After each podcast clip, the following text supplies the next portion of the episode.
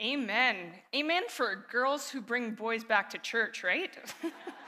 No, but if you do have questions, uh, please sign up for Alpha. It is such an incredible opportunity for you to explore the faith. If you have questions at all, or if you're like, what is this Christianity thing about? It is an awesome opportunity. So, anyways, most of you know me, but many of you may not know me. My name is Amy, and I used to be on staff here. I was youth and young adult pastor. I'm officially a guest speaker now, though, because I'm a mom at home, and um, it has been going awesome. Obviously, the last time I was here, was right before COVID. I was able to preach, and I was like out to here seven months pregnant. And then little Levi, he joined us. So these are my boys. Levi is now almost four months, and Cooper's almost 15 months. So we're busy at home, but it's a lot of fun and such a blessing to be there. And so, um, thankfully, my husband gets to watch the boys, and I get to be here this morning. It is so good because to bring two babies to church with no nursery, we would be out in the foyer annoying all of you guys who are here because our boys would probably be screaming. Um, they're usually not screamers, but let's be honest, in a church building, it just wouldn't go very well. So I feel very blessed to be able to see you guys this morning. Um, you are our church family, and we love you guys. So, anyways, though, why don't we pray and get into the word and see what God has for us? Jesus, we just thank you so much for today. We thank you that you love us, that you died for us, that you rose again, and you sent your Holy Spirit to live in us, to empower us to live as you would have us live, Lord, to, be, to be a light to the nations. And so, God, I just pray that you would come this morning, speak to us, whether we're here in the building or whether we're at home in our living rooms. Holy Spirit, we just ask that you would come and that you would do your work. If you need to convict, that you would do that. If you need to encourage, that you do that. Inspire, empower, all of it, Lord. We just ask that you would do your work in us. So, Father, we love you and thank you in your precious name. Amen. So, as I said, my oldest, Cooper, he's almost 15 months and he is so fun these days. He's just, um, well, he walks sometimes. He's pretty lazy. Well, actually, no, he's just a really fast crawler. But it's really fun because he is learning so much. And he's always watching Trevor and I to see what we do because he, that's how he picks up on things. That's how he learns, is by watching us and watching the people around us. In fact, all of us watched our parents and siblings to learn how to do things and what to do. And so, a couple things that he's learning, he's saying bye bye and waving, usually after people don't even see him. He's like, bye bye. And I'm like, you could have done that five minutes ago, you know, when they were still here and saying goodbye. Um, another thing that he's doing is he uh, loves his little brother Levi. I was really nervous about how that would go, having this 11 uh, month old and bringing a newborn home and thinking, oh, is he going to attack him or what? But it has been so sweet because here's the thing Cooper's not very affectionate, kind of like me, I guess. Um, but he will hardly give me a kiss. I think he's kissed me once. I'll be like, Can you give mom a kiss? And he's only done it once. But Levi, it is the cutest thing. He'll crawl up to Levi, and the first time I was like, oh, what are you gonna do, you know? And he'll get over top of him and kiss him on the forehead. And I'm like, oh my goodness, that is the cutest thing. But here's the thing he watches his mom and dad kiss Levi on the forehead all the time. And so that's what you do with the baby. You kiss the baby on the forehead. And just this weekend, he took the bottle and he tried to feed Levi. It was a little bit of a disaster, but it was really funny because he's like, this is what you do. You feed the baby with this thing. And so he's watching to figure out how do I live? What is this life supposed to be like? And you know, in our faith, we should be asking the same question as well How am I supposed to live? What does that look like? And all of us who have become Christians, we usually try to look around and find examples that we can imi- imitate and, um, and learn how to live as, we're, uh, as a Christian. And you know, even if you're a new Christian, obviously you're looking for people that you can imitate. But even as old Christians, long-time Christians, life is not static. It's always changing and moving. And so, in lots of different seasons in our life, we should be asking, how am I supposed to live as a Christian in this situation? It's a question that never really gets old. And I love it because in the New Testament, we t- like paul talks a lot about this to different churches and we're going to be in galatians chapter 5 today if you want to turn there in your bibles and i love this because paul is writing to this church in galatia which is a brand new church basically right like the, in the new testament christians were an offshoot of the jewish religion and they didn't really have examples to go off of well, they had Jesus, who is the ultimate example, right? And they had the Gospels. Thankfully, that was um, how they figured out how we can live like Christ. Um, and they had the Gospels, but that didn't come for a while later. And so, Paul, he's actually writing to this church in this region of Galatia and trying to encourage them and instruct them on how they're supposed to live as a Christian. Now, it's interesting because a lot of the, um, the Christians in that young church were Gentile converts. And uh, so these Gentile converts had become Christians. There were some Jews, but they didn't really know what it's supposed to look like. They didn't have those examples. And this left a vulnerability in their understanding of how to be a Christian. And unfortunately, some people from Jerusalem came who were zealous, zealous Christians or sorry, zealous Jews, and they came and they started to confuse these young Gentile converts um, to say you need to be circumcised, actually, to be a Christian. And the reason that these Judaizers were doing this is because they wanted to promote themselves in the synagogue. So these Gentile Christians were like, well, maybe that's what we're supposed to do. Maybe, maybe we need to be circumcised. And it was kind of appealing because then they would fit somewhere in society at least, because the synagogue was, was recognized in the Roman world, whereas the Christian church really wasn't recognized and it was seen more as a, um, a rebellious thing. Whereas the Jews, they were doing their own thing, it was fine. So it was kind of appealing because they'd fit in a community at least there. Um, but the thing, because here's the thing Gentiles, they gave up everything to be a Christian. You know, here in North America, we might lose a couple friends. Our parents might think we're weird. Um, the society might see us as bigots. But in the New Testament, like back when the church was first starting, they gave up everything friends, family, their, their means of making a, um, making a living usually was stripped from them because the, a lot of the trades were part of these business guilds, and those guilds were tied to idol worship and the temples and everything. So they'd be kicked out of that socially. Uh, most of the social activities had to do around worship of idols, and then a lot of times they were even persecuted to the point of death. See, these Gentile Christians were facing extreme persecution. And so they thought, well, maybe if we're circumcised, at least we'll fit into the synagogue. So, this is what Paul is kind of addressing throughout his entire letter. And he's, uh, he makes these um, comparisons in chapter four between being the promised child or a slave child. And then he comes to one of his main points in chapter five, verse one. And this is what it says It is for freedom that Christ has set us free. Stand firm then and do not let yourselves be burdened again by the yoke of slavery. See, it is for freedom that Christ has set us free. And he reiterates that again in verse 13. He says, You, my brothers, were called to be free. See, Jesus came and he died for us to set us free, but maybe we're asking freedom from what? Because the Jews were thinking that the Messiah was going to come and set them free from the Roman rule and all of that stuff. But we know when we read scripture that Jesus came to set us free from sin and free from the law or legalism. See, there's two types of slavery that Paul addresses in this chapter. And the first one has to do with the law or legalism. So, not being circumcised through verses 2 through 12. And I'm not going to go much into this, but um, you guys can read it later. But basically, Paul says, do not go back to being circumcised. And the reason that he's concerned that they're wanting to be circumcised is because that was a sign of the old covenant. And the thing about the old covenant is that it was a package deal. See, God made a, an agreement or, a, yeah, a covenant with the people of Israel. And he says, If you will be my people, I will be your God. But here's the stipulations to this agreement. If you do these things, you will be blessed. But if you don't, you will be cursed. And it's kind of cool because if actually, if you read ancient Near Eastern literature, there are different vat or conquering kingdoms that have the very same kind of wording um, in the agreements with vassal kingdoms that they conquer. Now, God isn't a conquering king, but rather he chooses the nation of Israel to say, I want to have a relationship with you. And if you live holy and set apart, that's why I'm choosing you, so that you can be a light to the nations. So he makes this agreement with them, this old covenant, and the sign of that old covenant was circumcision. But here's the deal it was a package deal you can't just pick and choose different things that you want to obey in the law. You had to obey all of it. But nobody could obey all of it. Nobody was perfect.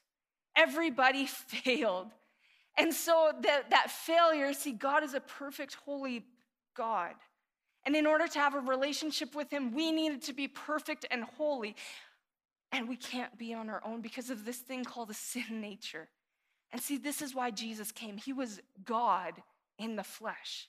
And he said, I'm gonna go and I'm gonna pay the penalty of their sin, which is death. And I am perfect. I can fulfill the law. And I'm gonna pay that penalty and I'm gonna die in their place so that we can have relationship. God can have relationship with us. See, this is really good news. Jesus came to set us free. We don't have to try to be good Christians. We don't have to try to fulfill the law. We don't have to be circumcised. We don't have to obey the law and be burdened by that yoke of, I'm not good enough. And you know, I spent a lot of my life as a young Christian trying to be good enough, and I actually would judge other people who didn't measure up. And it's just this uptight bondage as a Christian. See, God has called us to be free. It's for freedom's sake that we have been set free. Stand firm then in that. And do not let yourselves be burdened again by the yoke of slavery. That's what Paul says to these Galatians. Don't go back to the law because God, Jesus, has established a new covenant in his blood. You have been called to be free. So that's the first type of slavery that Paul mentions. But I think, you know, if we've been in the church for a long time, we might struggle with legalism. Um, and it's too bad. I really did put that on, that yoke on different people in high school. And I think uh, some of my old campers, eh, they even turned away from Christ because they felt like they couldn't be good enough. And I, I was one of those people that put that burden on them that they weren't supposed to bear. So maybe you struggle with legalism. I'd say to you guys, you're free. You're free to walk in the Spirit.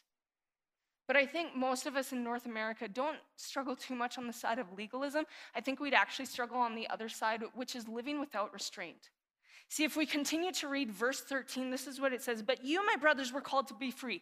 However, but do not use your freedom to indulge in sinful nature. See, on one hand, he's saying, do not submit to the law anymore. You've been set free from that, but you're not free to do whatever you want to do. In North America, a lot of times we think about freedom as infringing on my rights, or uh, sorry, boundaries as infringing on my rights. So we think freedom is being set free from those responsibilities and able to do what I want and when I want. And if anybody tells me otherwise, well, you have no right to because these are my rights. And we like to you know, stand on our rights in North America because we're free. We can do whatever we want. And we actually look at boundaries as a bad thing a lot of the time, which is interesting because boundaries are actually for our good so that we can actually enjoy life, so that we can actually have fun. Think about a soccer game. If you had no rules, it had no boundaries, it would be mass chaos and it wouldn't be very fun. Some people are picking up the ball with their hands. You might have more than one ball on the field. There could be multiple people, way more people on the field than you want. Some people might be tackling, and who knows if you've scored a goal or not? Who even knows if you're winning? It wouldn't be very fun it would be chaos. It'd be like playing with middle schoolers. No, I'm just kidding. I love playing soccer with middle schoolers, but it is a little bit of chaos. But think about boundaries within, uh, for my kid, Cooper, right? If I let him do whatever he wants, he would um, play with the electrical sockets all day and probably have a couple zaps. It wouldn't be very fun.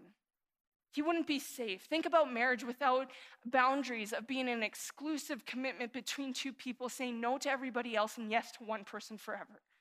If you don't have that, those boundaries, there's insecurity in the marriage, and the family unit eventually falls apart. Boundaries are for our good. And so Paul is saying, hey, don't use your freedom to just do whatever you want. Rather, live within restraint.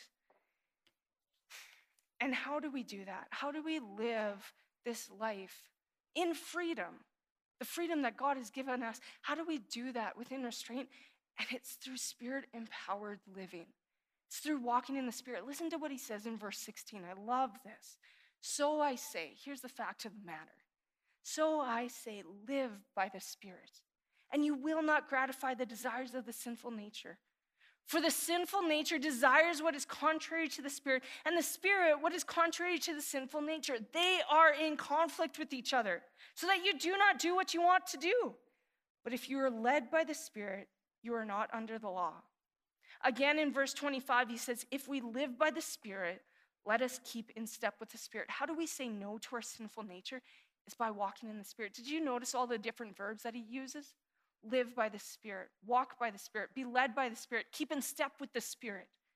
That last part, keep in step with the Spirit, is like it's um, a terminology used with the army where you're lined up and you're following your leader. We are called to live in the Spirit, to walk in Him. And when we live in the Spirit, when we're empowered by Him, we can say no to sinful nature. And it's really cool because we can be free. This is a really, really exciting thing, actually, because God sets us free from the consequences of our sinful nature. When you do something wrong, have you ever felt that shame and guilt? Jesus sets us free. The Spirit sets us free so that we don't even have to go there anymore. We can say no to addictions and say, I'm going to step, step into and stand firm in the freedom that Jesus has won for me. And I'm going to live in the Spirit and walk in the Spirit. This is how we're able to say no. It leads to freedom when we actually walk in the Spirit, keep in step with the Spirit. But why would Paul warn us not to indulge in our sinful nature? What's, what's the consequences there? Well, first of all, it affects you. You know, Paul lists in verse 19, he lists the characteristics of the sinful nature, and he says in verse 19 that they are obvious says sexual immorality, impurity, and debauchery, idolatry and witchcraft, hatred, discord, jealousy, fits of rage, selfish ambition, dissensions, factions, and envy, drunkenness, orgies, and the like.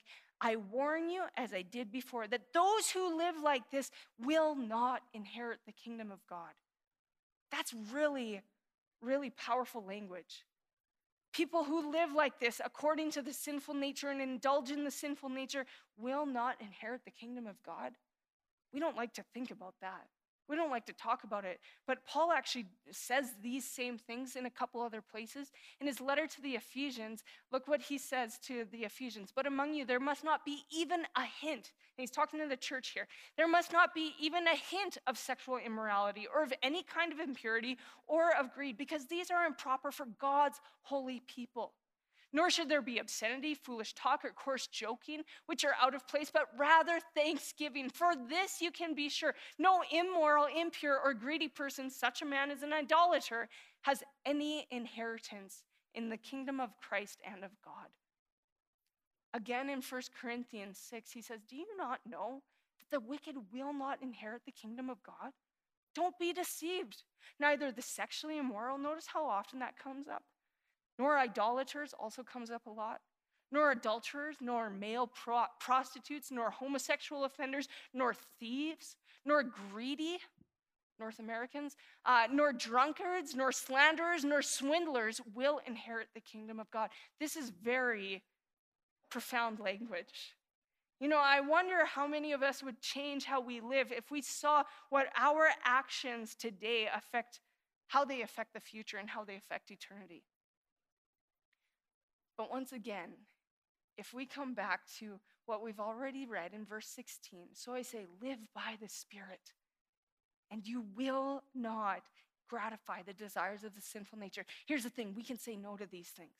And even if you continue reading First Corinthians, I love what Paul says. He says, and that is what some of you were. You used to live like this. You used to indulge in the sinful nature, nature, but you were washed you are sanctified. You are justified in the name of the Lord Jesus Christ and by the Spirit of our God. How do we say no to the sinful nature? It's by walking in the Spirit, living Spirit empowered lives, saying, Come, Holy Spirit.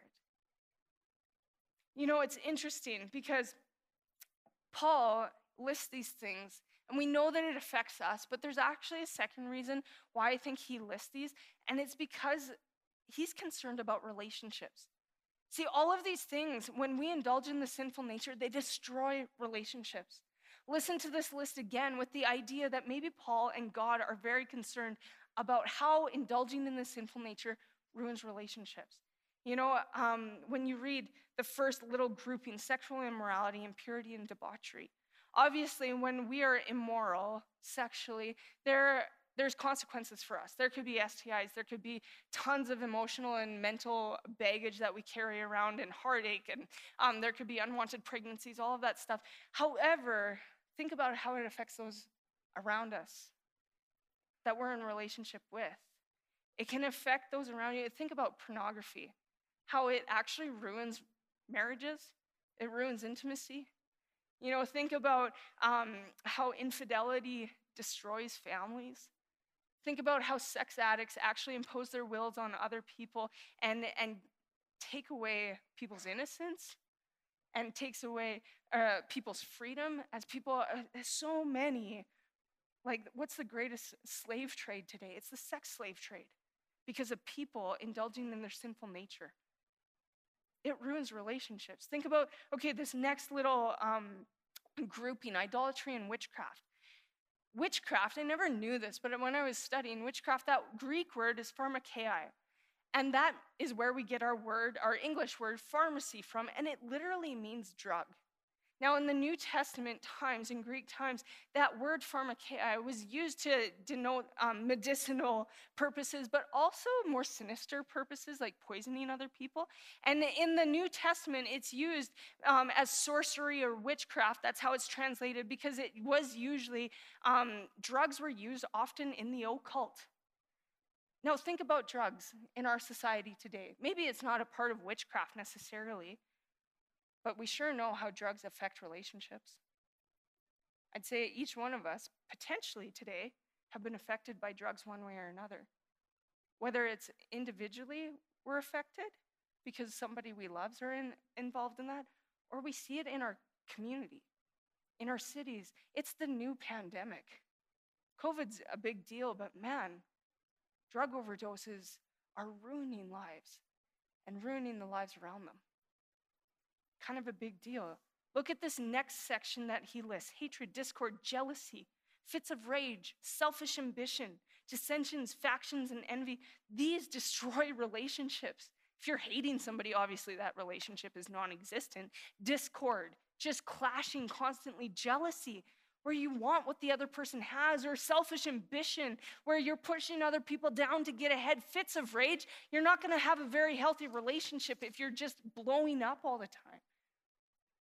You know, the last couple things that, that Paul lists drunkenness, orgies, and the like. And, you know, in the Christian circle, I find that we really like to talk about our freedom when it comes to alcohol.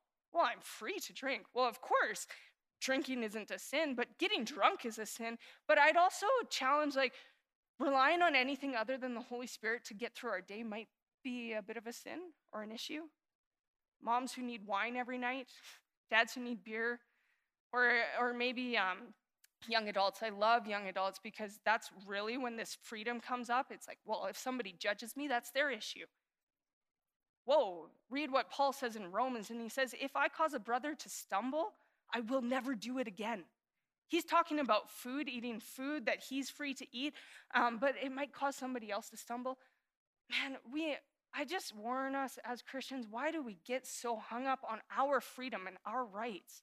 When maybe it might affect somebody else. Every alcoholic starts with one drink, and we never know who has that tendency to be an alcoholic. I'm just saying, maybe we need to be a little bit careful about who we're drinking around and why we're defending our freedom so much. Maybe we need to search our hearts and say, Holy Spirit, does something need to change in me?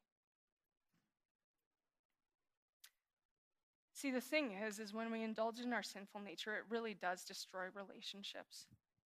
And when you look at how Paul lays out his arguments, it's actually cool because um, he uses Aristotelian methods. He even quotes Aristotle basically um, in verse 23 when he says, Against such things there is no law. And so Aristotle, he, he taught on how to convince people to change. And he would say, you got to start where the society is at and show how it's degenerating, and then show them where they need to go. And that will convince change. And uh, Aristotle, even in his politics, his writing, The Politics, um, he looks at what a deviant society looks like. And he says that what makes virtue virtue is that it promotes unity within a society. But what, eh, um, what makes a vice is that it tears apart that society or community. It causes anarchy or chaos, and it reduces human beings to animal like behavior. And Paul even uses that when you read verse 15 if you keep on biting and devouring one another, watch out, or you will be destroyed by each other.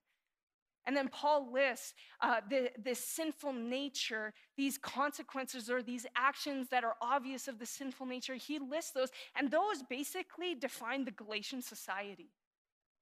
That's exactly how they would be painted. So Paul paints this picture, says, Do not indulge in the sinful nature. Do not live how you used to live. Rather, here's how we're supposed to live. In verse 22 and 23, I love it because he says, But the fruit of the Spirit is this it's love, it's joy, it's peace, it's patience, it's kindness, it's goodness, faithfulness, gentleness, and self control. Against such things, there is no law. See, Paul lists what they used to live like. He lists how the society lives. They indulge in their sinful nature. But Paul says, do not use your freedom to go back there. You've been set free from that. Rather, walk in the Spirit. Because when you walk in the Spirit, He produces your fruit. And this promotes unity, healthy relationships, community, a healthy church healthy city. These things are how we should be living as Christians, but it's the Holy Spirit who works that stuff in us. He starts off with the with love. And it's not the first time he mentions love in this chapter. In verse 6, he says the only thing that counts is faith expressing itself through love. The only thing that counts. When you read the rest of verse 13 through 14, it says, You, my brothers, were called to be free, but do not use your freedom to indulge in the sinful nature. Rather, here's the, here's the thing rather, serve one another in love. The entire command or the entire law is summed up in a single command love your neighbor as yourself. See, Paul is saying we need to love it. And this verse is actually quite ironic because Paul is saying, hey, you've been set free from the law and legalism. You don't need to live there. You're free, but don't indulge in your sinful nature. Rather, this is where you're supposed to be free to be enslaved. Because that word serve, doulos in the Greek, is literally being a slave. So enslave yourselves to each other to love one another. We're free free to serve, free to love. And the only way that we can love truly is by the power of the Holy Spirit because it's his fruit in us.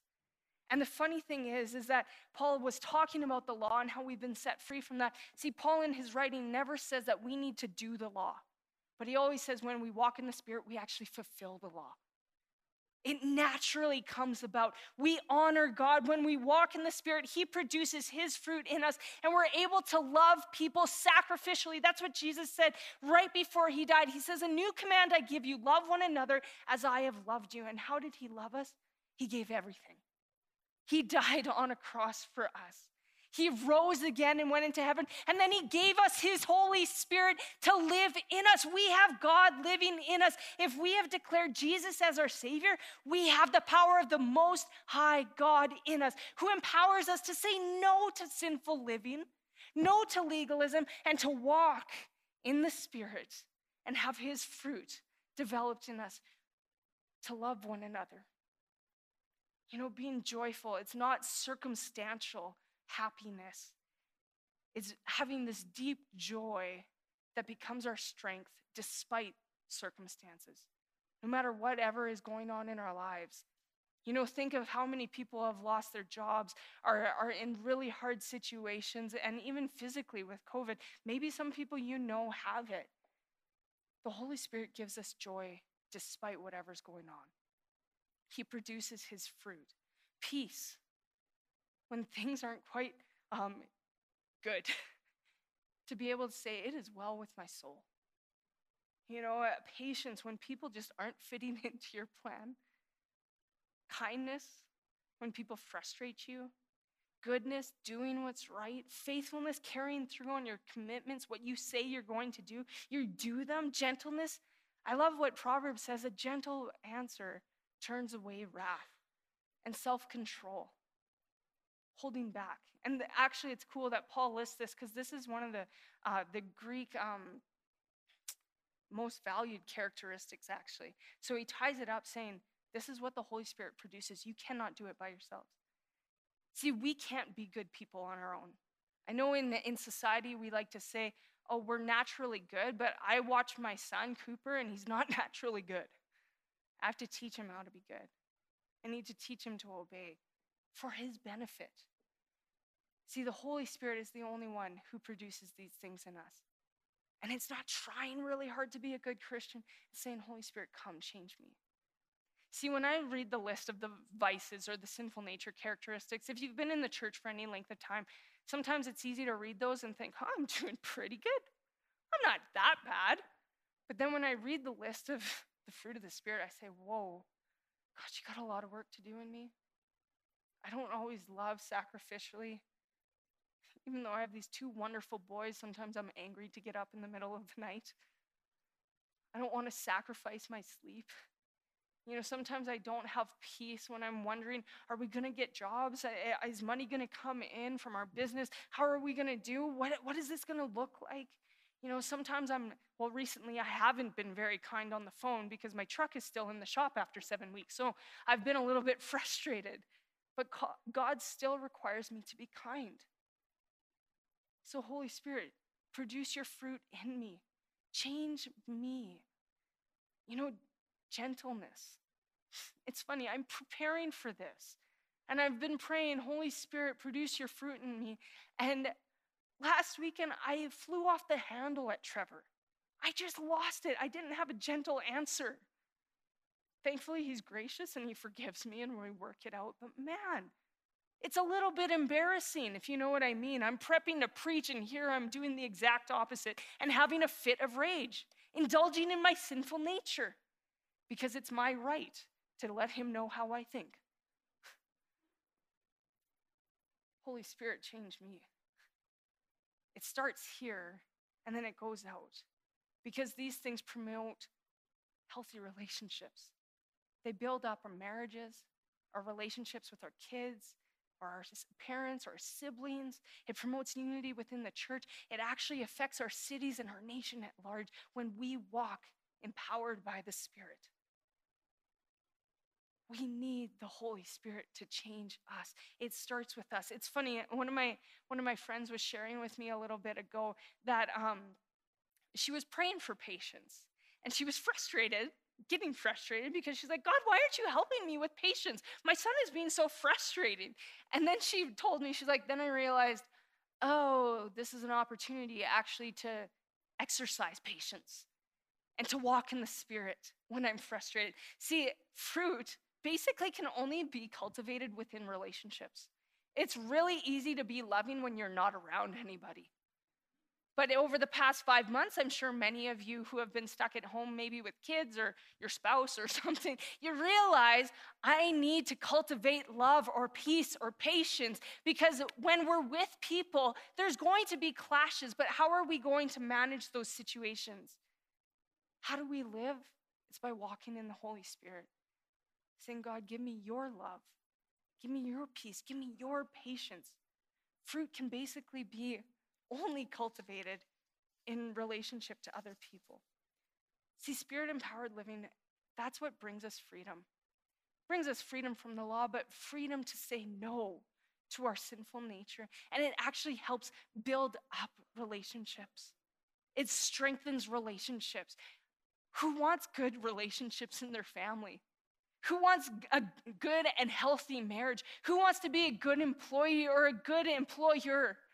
Who wants to be a good coworker where your people like your coworkers like you? It starts with walking in the Spirit. Asking, Holy Spirit, change me. So, this is what it looks like. But I, I want to end on this question How do we actually cultivate spirit empowered living, what does that look like? Because I, it's like, okay, we're called to walk in the Spirit, live in the Spirit, be led by the Spirit, keep in step with the Spirit. But how do I cultivate that relationship? And that's really what I've been asking myself and working on myself is to be aware of his presence. And I think it really does start with reading scripture, getting into the Bible, and saying, Holy Spirit, what do you want to speak to me today? What needs to change? What do I need to do differently? See, God speaks to me through his word. That's how God speaks to most of us is through his word. But then from there throughout the day, it's not like I walk around with a Bible in front of my face, you know, trying to feed my sons. Uh, no, but then I, I'm asking God, please help me to be aware of your presence. You know, how do we cultivate this relationship? I think it also starts by knowing you're good with God.